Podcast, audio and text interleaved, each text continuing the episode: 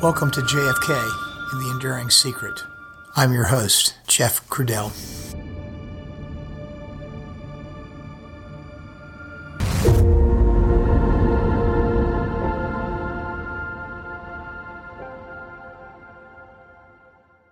Hello, everyone, and welcome back to the podcast. Today's episode is episode 62. Today is the last in a series of episodes which takes us on an epic trip from Love Field in Dallas to Andrews Air Force Base. On a personal note, I've been on a bit of a wander over the last two weeks, so sorry about how long it's taken to get out this last episode to you. But the good news is the autopsy starts tomorrow. So, without further ado, let's listen to episode 62 of JFK, The Enduring Secret.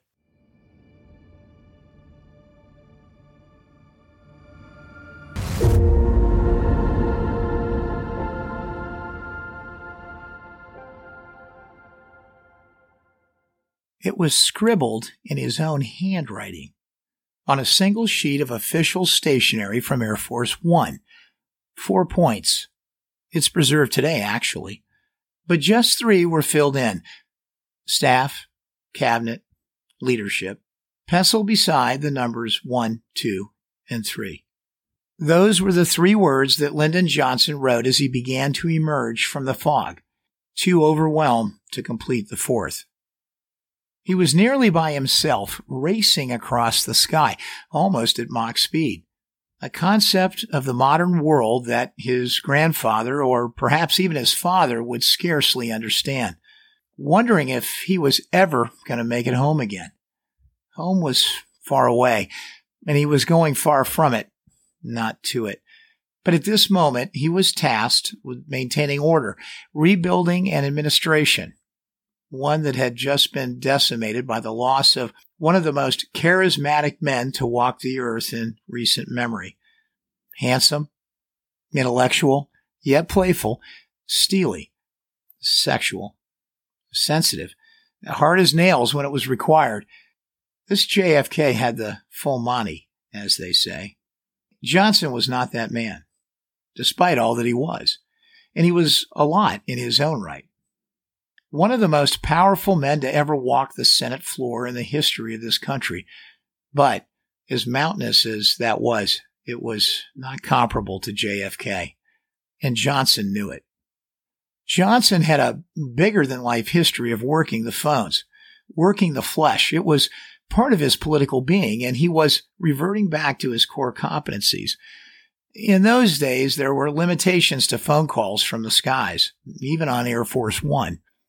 He pushed the limit of the technology and made as many as the technology would allow him on the plane that day. The biggest impediment in some ways was the transmission and reception lag. This occurred when a plane was in the air. It made the back and forth of a conversation quite difficult at times, not like today. There was a lot to contemplate in those moments. Shooting a president creates chaos everywhere. The stock market in New York closed early that day after beginning a freefall.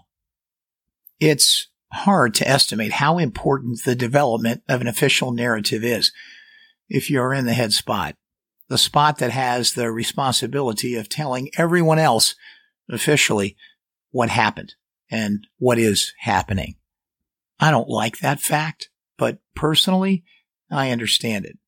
I understand how this whole business got started. I understand why it got started. And so should you. Like the elegant twisting and turning of two dancers out there by themselves and commanding the dance floor, the rhythm in the song comes with a story, written or unwritten. The flow of events takes over, nudged a little one way or the other, as much as can be done by the force at hand. And there were many of them in this story of the JFK assassination. That is why the panoply of this story is so, so hard to follow and now nearly impossible to uncover all the truth. Much of this story is covered with morose talk and feelings, and I know that sometimes it's hard to stay with it. So to the listeners of this podcast, I get that. So thank you for that, for staying with it. But if you're still listening at this stage, you too know that this was truly a loss for not just us. I mean, just us in this country.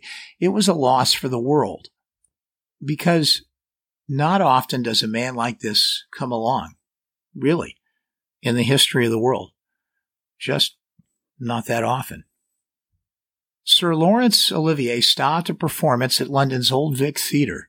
He announced the news of JFK's death, and he asked the audience to stand as the orchestra played, yes, the Star Spangled Banner. Big Ben tolled for an hour. In Berlin, the city that had so loved JFK, well, 60,000 gathered for a torchlight procession. Even Moscow residents cried in the street. Whatever might have invaded your mind over the last year or so about this country, our country here in America, the ugliness of the assault on the Capitol and the sense of desperation you must have had in life in order to get to that point and to do that. And the same goes for the violent protesting in many cities about race relations. Well, there was a moment right then in 1963 when the whole world stood and saluted and placed their hand on their chest and blew a kiss across the water. If you could weigh the loss, it would have tilted the world at that moment. But in the beautiful words of the songwriter and singer Carole King, you have to get up every morning with a smile on your face and show the world all the love in your heart. And at a time like this, that was especially necessary by the peoples of the world because this was inexplicable, regardless of what your political persuasion was. There were more practical communications that should have occurred in those moments of chaos that didn't. While Rufus Youngblood's wife was contacted almost immediately and relieved of the trauma that came with the wait, the trauma that came with the anxiety associated with the unknown, you see, she was informed that her husband was safe and was not one of the Secret Service agents that had purportedly been shot that day. Not so for the wife of William Greer, the driver of President Kennedy's limousine. She would wait long hours before confirmation of that was received. Trauma takes many forms in such an event of this nature. The November sun set quickly as the plane moved east, but a different darkness settled in the cockpit. Colonel Swindal would position the plane over the sky to avoid the turbulence below. Such an appropriate metaphor for all that was going on in the country on the ground at that moment. Johnson would make his way into the stateroom and ask for Bill Moyers, Jack Valenti, and Liz Carpenter to come meet with him. I want you to put something down for me to say when we land at Andrews, he said. Nothing long. Make it brief. We'll have plenty of time later to say more. Johnson got three drafts on what to say as he stepped off the plane, one from each of them. He himself read them and then put them together in an edited version, what he would use in his first words to the world. He was sober as a cow that day, and he stayed that way. Johnson was a notorious drinker, but not on that flight back from Dallas. He drank coffee on the way back to Washington. The White House communications team tried several times to put through a condolence message from Queen Elizabeth. They finally passed it along, in addition to three or four other calls from heads of state, many of them finally received by General Clifton's aide. While he wasn't able to receive them all in the air, at least Johnson would get many of the messages later that night when he was back in Washington. It's hard to imagine a circumstance where the President of the United States is that high up, literally in rarefied air, and with such pressing priorities. You know, when messages from the Queen of England have a hard time getting to him directly, that is rarefied air and circumstance but that was the case. As happens in moments like this, men who have been loyal to the predecessor begin to plan their own departure. On the plane that day, Johnson would initially call Kenny O'Donnell in for a moment and then subsequently ask for his presence three more times during the flight, all but the first rebuffed by O'Donnell. In the only encounter with Johnson, Johnson pleaded with O'Donnell to stay on, telling him how much he needed him, how much Johnson, a man from the deep south, needed a bridge to the northern part of the country, to the Easterners and the Eastern establishment that controlled so much, and that Johnson, as powerful as he was in his own right, was far from being accepted by that constituency, at least at that moment. And as he knew so well, that he likely would never really be a part of it. O'Donnell was non-committal at that moment. To be expected, but the real answer was already known. He was going away from and not leaning into the new presidency. It was a tragic ending for him, really. His own ending that started on that day and ended less than a decade later. That is, O'Donnell's life as a whole. And it was after such a glorious crescendo that had come in the last three years. The clock really was ticking for him. It's a good lesson to all of us. In whatever endeavors we undertake, they should all be undertaken at God's speed. Not everybody wanted out. There are always the ones who don't feel that way about the new boss, and then there are those where the power of their roles is intoxicating to them. Malcolm Kilduff was one such example in the administration. He quickly gravitated to the new president and pivoted out of the Kennedy camp. Whether it was for a sense of duty to the country in such an important moment and position as a White House spokesperson, or whether it was just loyalty to Johnson, or a little bit of both. And I sense it was the latter. It was, by definition, a pivot away from the Kennedys and the Irish Mafia. Pilots are infamous for being cool under pressure. Remember Sully over the Hudson River? Colonel Swindal was a highly respected pilot, but his affinity for the president penetrated whatever armor a pilot wears. He would say, as he reached 41,000 feet, that he would begin to understand the gravity of the circumstance that had just happened that day. Later, he would describe it as suddenly realizing that President Kennedy was dead. He felt the world had ended, and it became a struggle to continue. The thing that he loved the most, to fly, well, things had changed. That flight had changed things for him too now. With that, he would go on to say, I know that I personally will never again enjoy flying as I did before. Of this group that was so close to the president and took this solemn ride home with him, each of them had their own experience. Each of them had to cope in some ways just as the rest of the world did. But they knew him. It was more. It was more personal than that. It was much more. Conversations were going on in pieces among the group, and much of it was therapy for the trauma they were all experiencing, each trying to console, each trying to find consolation. Evelyn Lincoln, at a loss for words at one point, turned and said to Jackie, Everything's going to be all right. Jackie just looked at her and said, Oh, Mrs. Lincoln. There was something about that coffin, too no one would touch it throughout the flight. And there were many around it. So much conveyed among all of them, not taken down. And at this point in history, now just taken to the grave. Many of them on the plane that day with their own elements of guilt. Bill Greer as the driver. Kenny O'Donnell as the one who gave the order to remove the bubble top. Surely what the president commanded, but still, there was just plenty of guilt to go around. At one point, Jackie Kennedy openly talked about the parallels of martyrdom between her husband and Abraham Lincoln. It was a theme that would dominate the entire flight. Jackie had always been cognizant of her husband's legacy. Kennedy was an impressive student of the history of the world. In some ways, Jackie too. She would wonder, what would the world say about this man who had so many faces and facets? What would be said in that gut wrenching emotional moment? And perhaps more importantly, what would be said afterward about this man that was now, most assuredly, assigned a role in history that was bigger than life.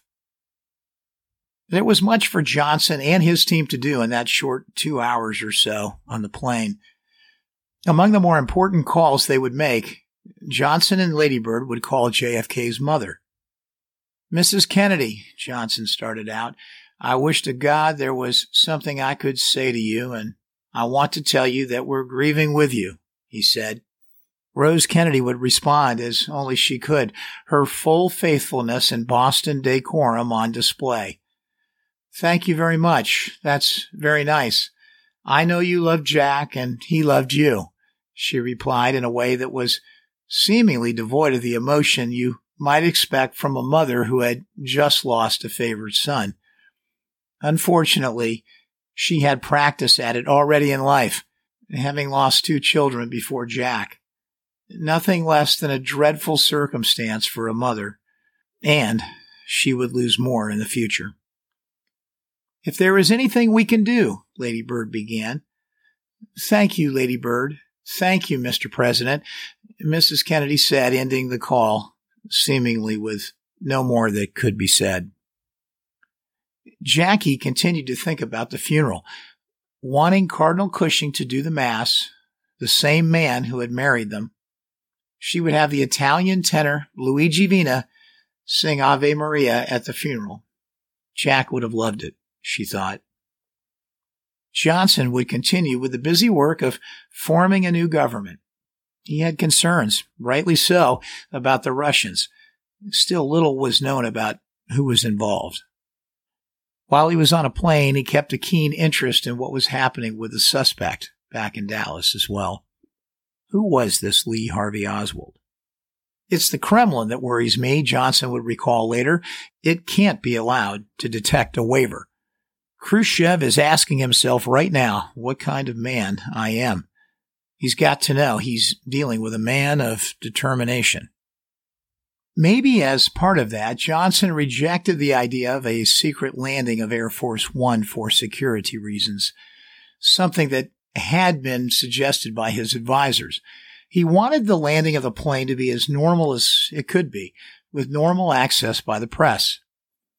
In the aft of the plane, the morosity of the moment continued. There was an important conversation that had not been had yet. It was one that was needed to be had with Jackie herself. And the task of doing it was left up to Dr. George Burkley, Kennedy's personal physician.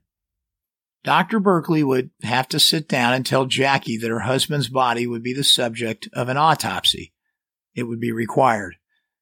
When Dr. Burkley delivered the news, Jackie was surprised, even though she was there and witnessed what had happened in Dallas at Parkland. She would still ask, why? Why would it need to be done? And she even got demonstrative, saying that it doesn't have to be done. Burkley was left with the unenviable task of being firm with the First Lady and insisting that it did have to be done. The bullet that killed her husband was evidence, and it would need to be removed.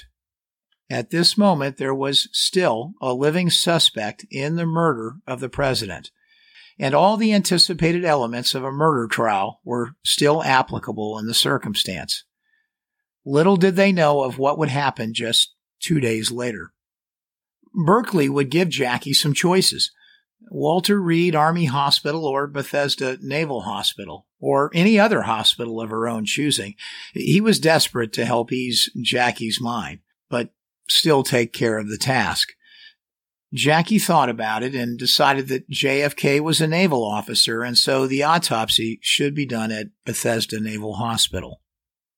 As they got closer to landing, Jackie would once again be asked about the possibility of changing out of her blood-stained clothes, and she again repeated her own personal litany.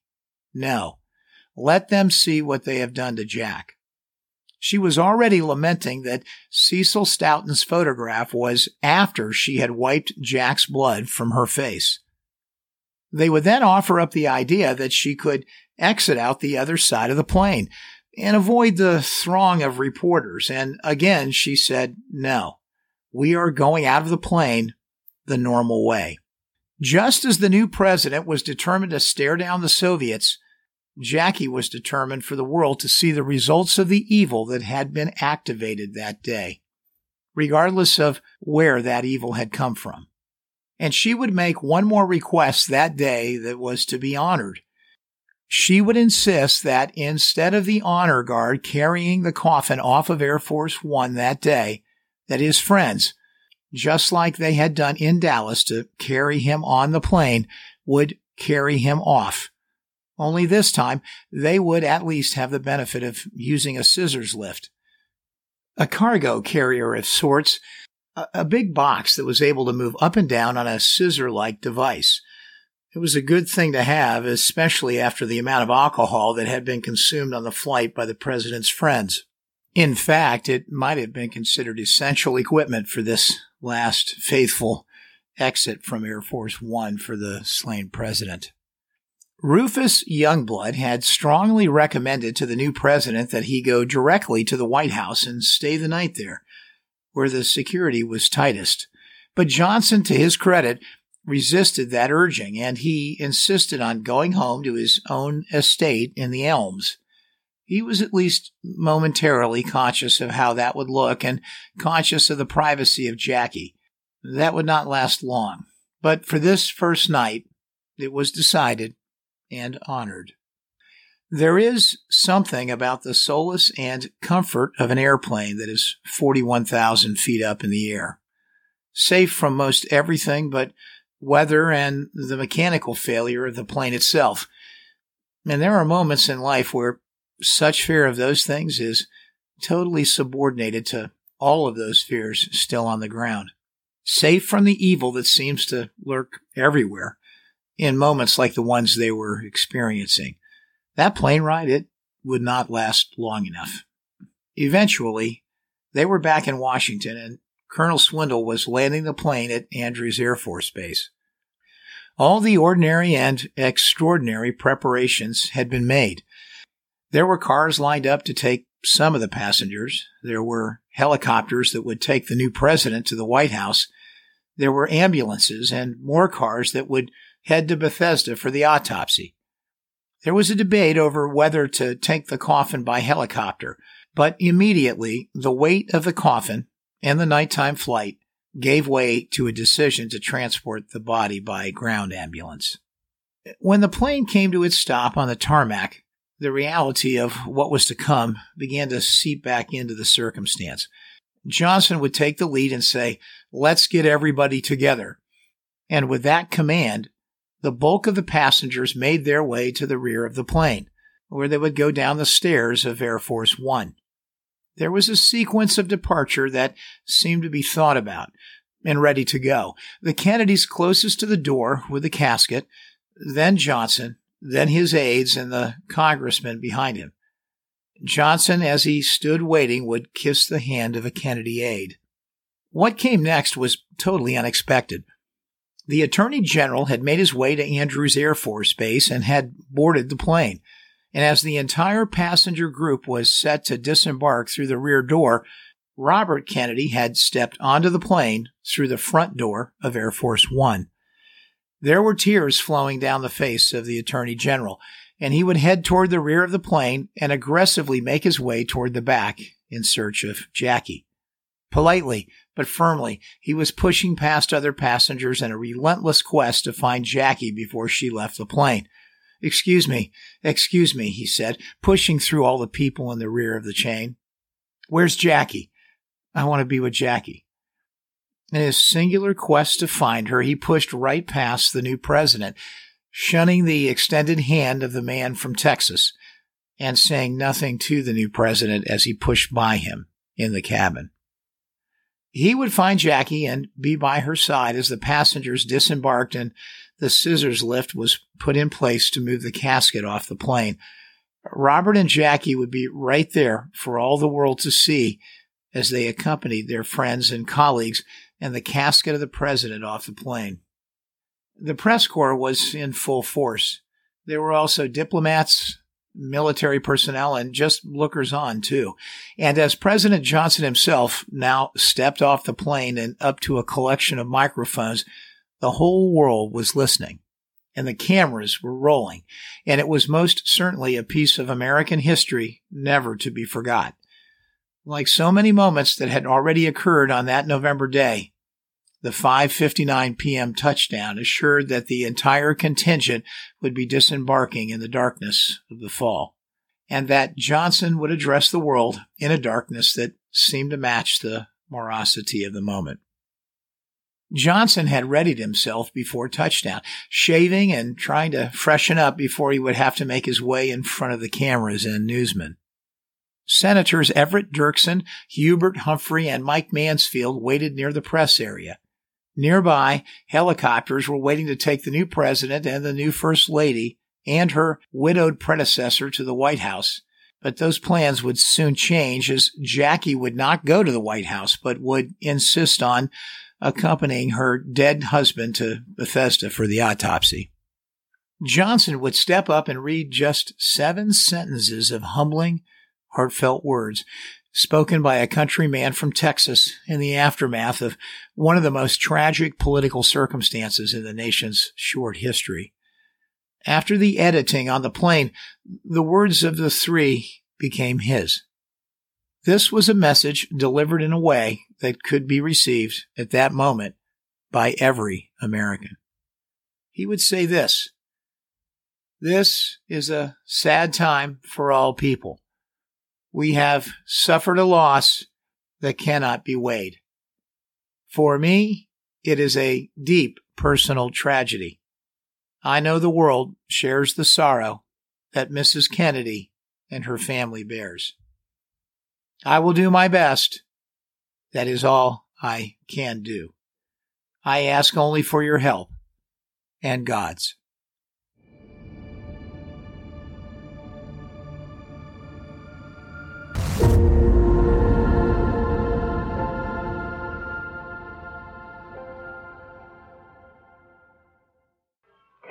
Is a sad time for all people.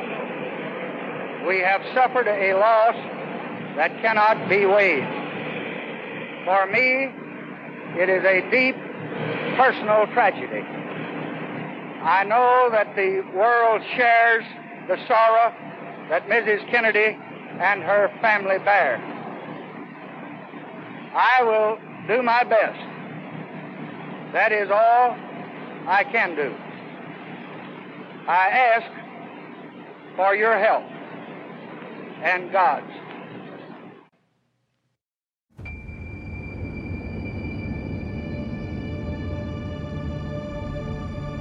Thank you for listening to episode 62 of JFK The Enduring Secret.